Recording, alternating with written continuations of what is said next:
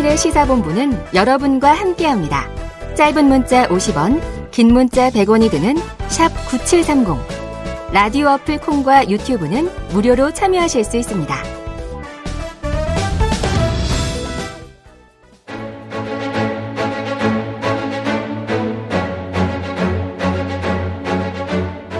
네, 윤석열 대통령이 국무회의에서 자, 문재인 케어라고 불렸던 이 지난 정부의 건강보험 정책 폐기를 선언을 했습니다. 그러면서 건강보험 정상화를 위해 앞으로는 건강보험의 지속성을 늘리겠다. 이런 선언을 했는데요. 대통령의 이 말은 무슨 뜻인지 또 정부의 새로운 의료정책 구상은 어떤 것인지 좀 자세하게 짚어보려고 합니다. 자, 그래서 건강보험 심사평가원 심사평가연구소장을 지내신 서울대학교 의과대학 의료관리학교실의 김윤 교수님을 모셨습니다. 이야기 나눠보죠. 교수님 어서 오십시오. 네, 안녕하십니까. 코로나 와중에는 자주 뵀는데. 네, 그렇습니다. 오랜만에 이제 의료 예. 정책 놓고 뵙게 되네요. 자, 궁금한 게 많습니다. 자, 윤 대통령이 이제 어제 이 문재인 케어 폐기 선언했고요. 건강보험의 보장성과 지속성 얘기를 하지 않았습니까? 네. 지난 5년 동안 보장 강화에 50, 20조 넘게 투자했지만 효과적이지 못했기 때문에 이제는 반대 방향으로 건강보험의 지속성을 늘리도록 개혁하겠다.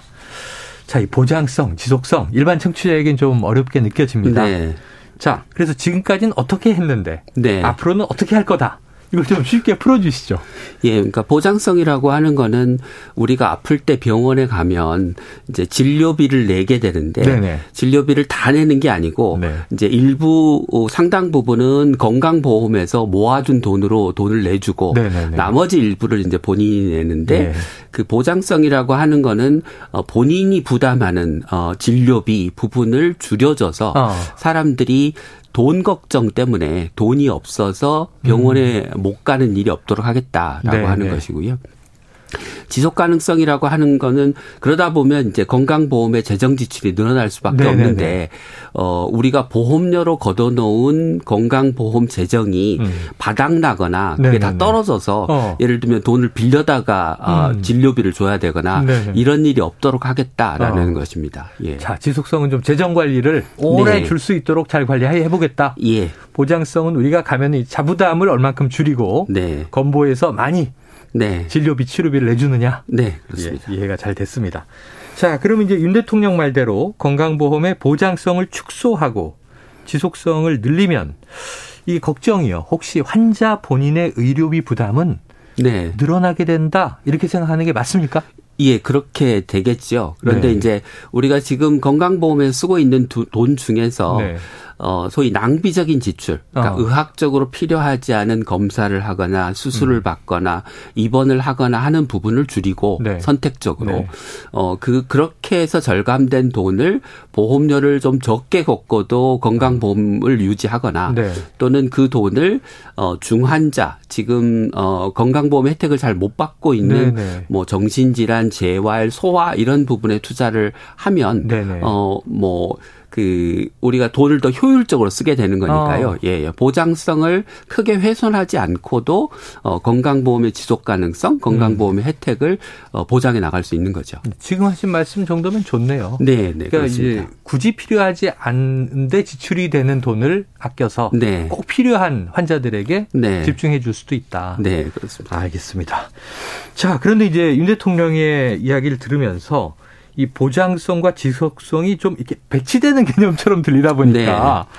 이게 공존할 수 없다. 보장성 늘리면 지속성이 악화된다. 네. 지속성을 관리해야 보장성을 네. 축소하는 거는 또 감수해야 한다. 이렇게 네. 들려서 네. 지금 이 심평원의 심사평가 연구소장을 지내셨으니까 국내에선 누구보다 전문가실 텐데 보건 정책을 연구하고 설계하신 전문가 입장에서는 네. 어떻게 보세요?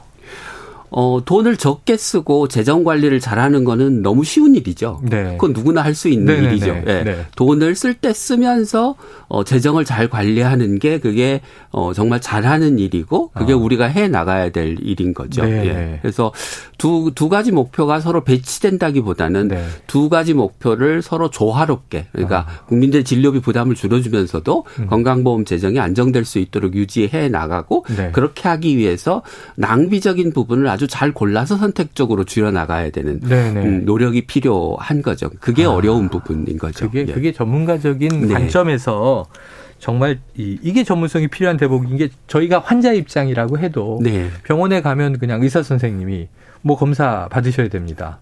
입원하셔야 됩니다. 수술하셔야 됩니다. 그러면 따라야 되잖아요, 그렇습니다. 대체로. 네. 근데 이게 불필요한 수술을 과잉되게 한 건지 네. 정말 절박한 수술인지는 잘 모른단 말이에요. 그렇죠. 환자 네. 입장에서는 뭐 의사의 네. 어, 권유를 따를 수밖에 없는 예, 예. 거죠. 예. 그러니까 이제 본인은 모르니까 또 네. 의사를 찾는 거고요. 네. 자, 이 윤 대통령이 직접 폐기를 선언한 이 문재인 케어. 자, 예를 들면 이제 미용이나 성형을 제외하고는 질병과 관련된 모든 항목들의 건강보험 혜택을 최대한 주겠다. 이런 이제 보장성 확대 방침이었 던 거죠. 이건 네. 이해가 됩니다. 자, 구체적으로 어떤 정책으로 보십니까? 그러니까 우리가 이제 돈이 없을 때 건강보험을 시작해서 음. 그때는 어 예를 들면 초음파 검사 같은 게 워낙 돈이 많이 들어가니까 네네네. 건강보험에서 어 혜택을 못 줬습니다. 네. 적용을 못 해준 거죠. 음, 음. 그러니까 전액 본인 부담을 한 어, 비급여 진료였던 아, 거죠. 몇십만 원 되죠. 네네. 네. 그런 것들이 이제 어 초음파, MRI 검사, 예, 예. 뭐 고가의 항암제 또 기존에 이제 건강보험이 적용되긴 했는데 어. 돈이 없다 보니까 요건 한 번밖에 안 돼. 이번 네. 기간 중에. 네네. 네, 뭐 네. 이렇게 의학적으로 필요해도 횟수에 제한을 두어서 아. 그 이상은 다 본인이 진료비를 내도록 한 항목들이 네네. 네, 있었는데 그런 것들을 의학적으로 필요하기만 한다면 어. 다 건강보험을 적용하겠다라고 했던 게 원래 문재인 케어의 네네네. 의도였습니다. 그럼 뭐 최대한 나라가 네. 국민의 건강에 관해서는 의학적으로 필요한 부분은 다 보장해 주겠다. 예, 건강보험사 책임을 지겠다. 네, 최대한 네. 해보자. 네. 자, 그럼 이제 윤 대통령 말대로 이 문재인 케어를 폐기하게 되면 네. 앞으로 이제 많은 치료 항목이 건강보험에서 다시 빠지게 되나 네. 이런 이제 걱정이 있는 거고요. 개인이 부담할 의료비나 항목이 달라지게 될 것 같은데 네. 어떻게 달라지는지 좀 어떻게 전망하세요? 어, 구체적인 지금 방안을 이야기하신 게 아니기 때문에 맞아요. 예, 이게 뭐 어떻게 될지를 지금 예측하기는 어려운데 그, 어, 대통령께서 하신 말씀은 급여 기준과 자격 기준에 대한 관리를 강화하겠다라고 음. 하는 겁니다. 그러니까 급여 기준이라고 하는 거는 예를 들면 단순 두통인데 어, 머리 MRI를 찍는다. 이건 네네네. 의학적으로 필요한 게 아니거든요. 네네네. 근데 그런 경우 일부 지금 건강보험에서 적용을 해주는 경우들이 있어서 예예. 예. 그런 것들을 줄여 나가겠다는 게 일차적인 네네. 언급인 것 같습니다. 자격 기준은 아마 그 어, 외국인 피부양자들이 이제 뭐 그 거액의 진료비를 쓰는 어, 그런 이제 일들을 아마 염두에 두고 어, 언급하신 것 같고요. 어. 그런데 이제 문제는 어그 최근에 이제 감사원에서 이제 문재인 케어 로 인해서 어 의료비가 건강보험 재정이 얼마나 낭비됐냐라고 네네. 하는 거를 이제 어 초음파 MRI 검사를 대상으로 해서 네네네. 어, 추정을 해봤더니 그게 한 2천억쯤 된다라고 어. 결과가 나왔습니다. 네네. 근데 이제 지금 어, 작년 말 기준으로 우리나라 건강보험 재정이 본인 부담 합쳐서 거의 100조에 가깝거든요. 음. 그러면 2천억이면 그게 0.2%밖에 아, 안 됩니다. 그러니까 네. 그걸 줄인다고 네. 뭐 건강보험의 재정이 크게 어 줄어들 것 같지는 어, 않다. 좋아지겠는가? 네, 예, 예. 근데 그거 말고 이제 기존에 그러면 어 초음파 MRI 뭐 항암제 이런 거를 다 이제 건강보험 음. 적용을 했는데 네네. 그걸 물려서 이제 건강보험 적용 못 해줘. 예, 다시 예. 비급해야 전부 다 본인 환자 본인이 다네라고 하는 거는 어 역사적인 후퇴이고 어. 그러니까 앞서 말씀드린 대로 어 재정 관리만 잘하는 게 중요한 게 아니고 네네네네. 국민들의 진료비 부담을 줄여주는 게 중요한데 예, 예. 그 목적을 포기하거나 희생하는 어 방식이 되는 거는 곤란하겠죠. 예. 그래서 어 아마 정치적인 반발도 만만치 않을 네네네. 거고 그래서 어 현실적으로 기존의 문재인 케어의 동안에 어, 그 건강보험 적용을 확대했던 부분을 음. 되물리기는 어려울 거다. 네네네. 낭비적인 부분을 일부 줄인다고 하는 건 가능하겠지만. 예. 네. 이해가 됩니다. 아, 이게 보통 문제가 아니에요. 환자나 네. 환자 가족 입장에서는. 네, 그렇습니다. 말씀하신 대로 지금 항암 투병하는 가족들을 보면 네. 뭐 약 한 번 맞는데 300만 원인데 네. 이 중증 질환자는 정부가 한 90% 이상 커버해 주니까 네. 한 달에 한 30만 원 내고 두 번 약 맞는단 말이에요. 그렇습니다. 근데 이거 다 비급여가 되면 600만 원을 매달 약값으로 내니까 네. 이게 웬만한 가정은 이게 감당이 될까? 네. 그럼 이게 암 치료하지 말란 얘기가 되나? 이런 고민들이 있을 거란 말이죠. 그렇죠. 예. 자, 하지만 후퇴하기는 쉽진 않을 것이다. 쉽지 않을 거다. 적절한 네. 선에서 조율을 하겠죠. 네. 자, 알겠습니다. 이 완전히 폐기하는 수술로 가는 것은 좀 현실적으로 어렵다. 이런 입장으로 이해를 하고요. 자, 현실적으로 이 문재인 케어를 완전 폐기하는 것은 정부도 부담이 갈 거고 어려울 것이기 때문에 그럼 구체적으로 이 어느 정도 선까지는 손볼 필요가 있다. 그런 좀 기준을 생각해 보셨어요? 어, 지금 이제 그 대통령께서 언급하신 부분은 급여 기준, 자격 기준을 언급하셨는데 네네. 어, 그 두 가지 방법으로 줄일 수 있는 건강보험 재정은 어, 얼마 되지 않을 거로 예상이 됩니다. 아까 아, 말씀드린 네네네. 것처럼 뭐 초음파 MR이 합쳐봐야 아, 2천억, 2천억 수준이다. 전체 건강보험 재정이 0.2%인데 음. 음, 그런 방식으로 줄이 줄여봐야 얼마 줄지 않을 거고 음. 또 그 과정에서 이제 기준에는 안 맞지만 사실 음. 의학적으로는 MRI 검사나 초음파 검사가 필요한 환자가 있을 수 있거든요. 네. 그런 예외적인 경우를 인정해 주지 않으면 네. 또 어, 비급여 진료비 늘어나고 환자 진료비 부담이 늘어나기 때문에 네. 그렇게 하는 건 바람직한 방식이 아니고 예. 보다 근본적으로 우리나라에서 어, 낭비적인 지출, 음. 과잉 진료 이런 게 일어나는 어, 원인들을 제거하는 게더 네. 어, 중요할 거라고 생각합니다. 아. 예를 들면 우리나라가 쓰고 있는 행위별 수가제. 그러니까 네. 행위별 수가제라고 하는 거는 검사 하나 하면 검사비, 네. 어, 약 하나 쓰면 약값 이런 네. 식으로 모든 어, 의료 서비스에 대해서 행위별로. 가격을 먹여놓고 네. 예, 그걸 다 이렇게 내는 방식이죠. 음. 그런데 이제 어, 이런 방식으로 하면 아무래도 어, 병원이나 의사 입장에서는 어, 약도 많이 쓰고 검사도 많이 하고 수술도 많이 하면 아. 더 이득이 되기 때문에 늘어나니까 예, 진료량이 늘어날 수밖에 없고 아. 진료비가 아. 낭비가 많아지게 네네네. 되는 거죠. 그래서 이제 외국은 이제 더 이상 행위별수까지를 쓰지 않는 쪽으로 가려고 그래요. 합니다. 네. 예. 그거를 고쳐야 될 거고요. 그 다음에 어 의료 전달 체계. 음. 그러니까 단순한 고혈압 당뇨병 환자들이 대학병원에서 진료를 받으면 네. 동네 병원에서 진료를 받는 것보다 훨씬 의료비가 더 많이 나오거든요. 네, 네. 네 그런 것도 줄여야 되고. 어.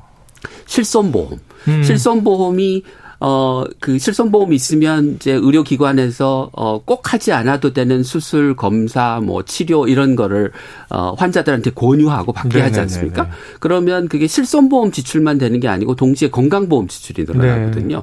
네. 예를 들면 백내장 수술 같은 경우 문제가 되는 게 그 인공수정체가 현재 비급여인데 어, 인공수정체는 비급여로 진료를 하지만 환자가 입원하고 수술하는 모든 거는 다 건강보험이 네, 적용되거든요. 네, 네, 그러니까 백내장 수술을 할 필요가 없는 사람에서 아. 백내장 수술을 하면 그게 실손 지출만 늘어나는 게 아니고 건강보험 예, 지출도 늘어나는 거예요. 예.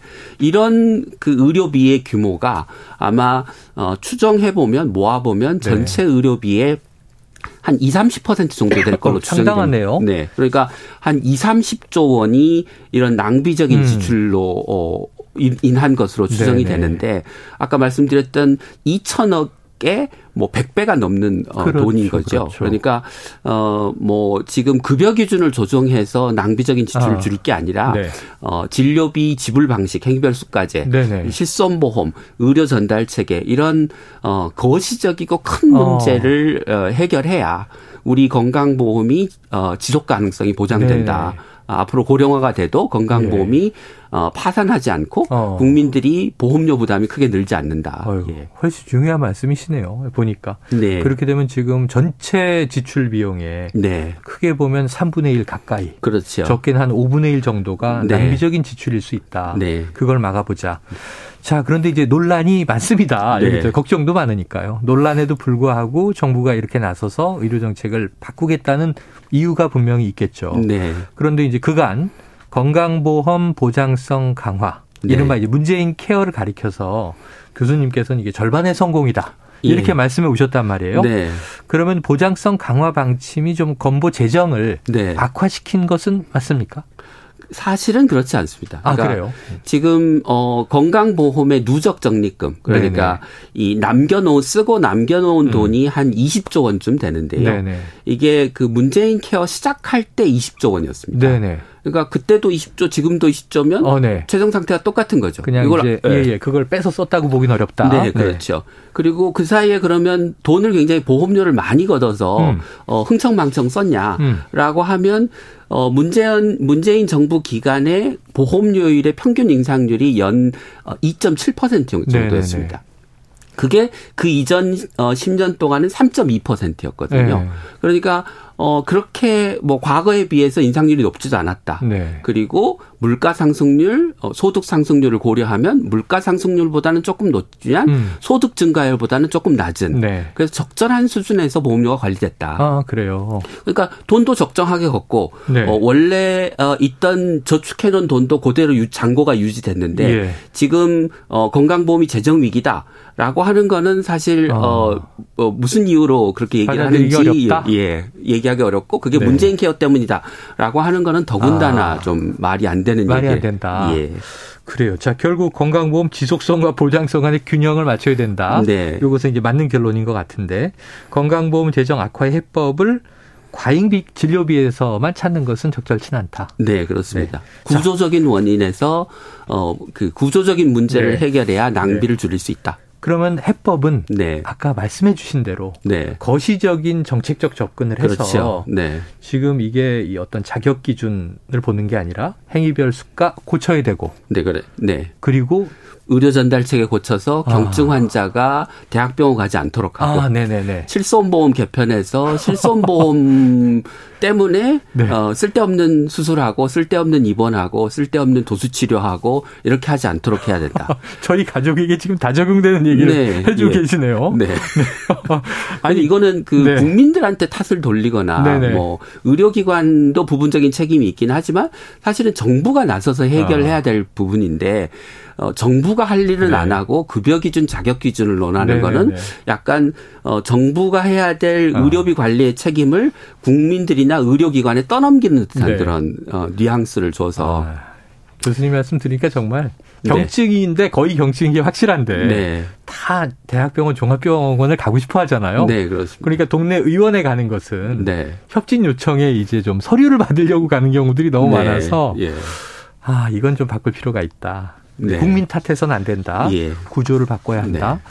자, 지금 교수님 공공의료 분야 전문가십니다. 자, 얼마 전에 이제 국회 공공의대 설립 공청회도 참석을 하셨고요. 네. 자, 정부의 의료복지 정책 후퇴 기조가 결국은 민간보험의 의존도를 높일 것이다. 네. 또 의료 공공성을 파괴해서 의료 네. 민영화를 부추길 것이다. 이런 우려들이 지금 좀 나오고 있어요. 예. 어떻게 보십니까?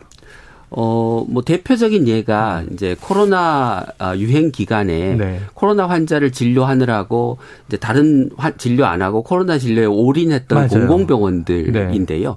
그 공공병원들이 이제 최근에 코로나 환자가 줄어들어서 음. 이제 일반 진료 기능을 회복해야 되는데 네. 환자들이 오질 않습니다. 아. 또 의사가 부족하니까 이게 그 코로나 보는 기간에 어 코로나 진료와 관계 없던 뭐 음. 정형외과, 음. 뭐 외과, 뭐 이런 다른 과 아, 의사들이 다 떠났는데 어. 의사 어, 의사가 수가 부족하니까 채용 공고를 내도 오질 않습니다. 네. 예전보다 월급을 더 올려준다고 해도 오는 사람이 없어서 네. 지금 병원의 진료 기능이 회복이 안 되고 아. 있는 상황입니다. 네. 그러니까 이런 상황이 되면 아마 공공병원의 진료 기능이 훨씬 후퇴하거나 네, 네. 아니면 문을 닫는 공공병원이 생길 텐데 음. 그러면 다음 코로나 유행이 되면 어 이제는 그 동원할 공공병원조차 없는 상태가 네. 될 가능성이 높아서 어. 공공의료 체계에 대한 뭐 지원 또는 구조적인 개혁, 네네네. 어 세판 짜기 이런 게 필요한데 네. 정부가 어 그런 그 뭐랄까 좀 큰 변화 를 어, 하, 려고 하는 것 같지는 않고 예, 예. 그냥 지금 어 공공병원이 주는 코로나 보상금 주고 공공병원이 어떻게 어떻게 알아서 해라라고 어. 하는 게 현재 기조인 것 같아서 네네. 지금 상황이 계속 계속되면 어 그 향후에 우리나라의 네. 공공 의료의 미래는 굉장히 어두울 것 같습니다. 네. 네. 그런데 우리는 의료 자체가 영리적 목적으로는 못하게 돼 있잖아요. 네. 그럼에도 불구하고 우리가 아 여기는 공공병원이다. 그렇다고 또 다른 병원을 상업병원이라고 하진 않는데 네. 그럼에도 불구하고 이제 공공 외에 네. 또 다른 병원 영역이 더 큰 거잖아요. 네, 네. 그런데 이제 이번 정부의 기조가 정부 기조마다 다 다른데 네. 주로 이제 시장 원리라든가 기업이 우선하고 정부는 뒤에서 지원한다고 하면 공공성 강화에 많이 주력하진 않지 않을까요? 그렇게 네. 어, 예상이 되고 그럴 네 가능성이 굉장히 높아 보입니다. 예. 그런데 이제 어 흔히 민간 중심, 시장 중심을 이야기할 때 음. 그게 공공보다 효율성이 높으니까 네네. 그렇게 하는 게 맞다라고 주장을 하시는데 음. 어 전혀 그렇지 않습니다. 아, 그러니까 예를 들면 지금 어 코로나 아 2년 반의 유행 기간 동안에 네. 정부가 민간 병원과 공공 병원을 동원하면서 어준 손실 보상금이라고 하는 돈이 네, 있습니다. 네, 네, 예, 그러니까 병상 비워놓고 코로나 환자 봐야 예, 되니까 예, 예. 아, 손 내 손해야. 음. 준 돈이 8조 원이 넘는데요. 음. 그 돈이 어 공공병원들이 맨날 적자라고 얘기하는데 그 공공병원 적자분의 50년 적자분에 해당합니다. 그렇습니까? 네.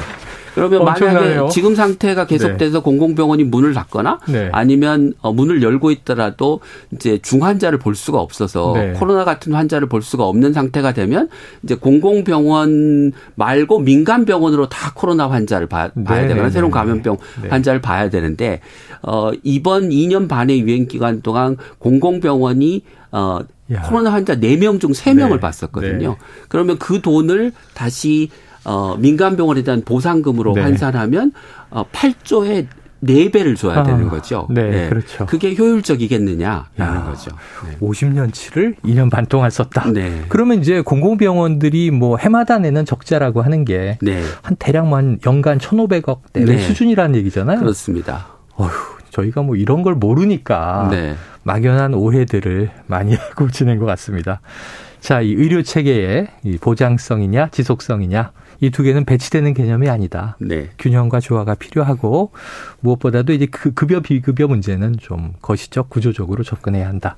오늘 중요한 말씀 들은 것 같습니다. 여기까지 정리하죠. 오늘 말씀 고맙습니다. 고맙습니다. 예, 지금까지 서울대학교 의과대학 의료관리학교실의 김윤 교수였습니다.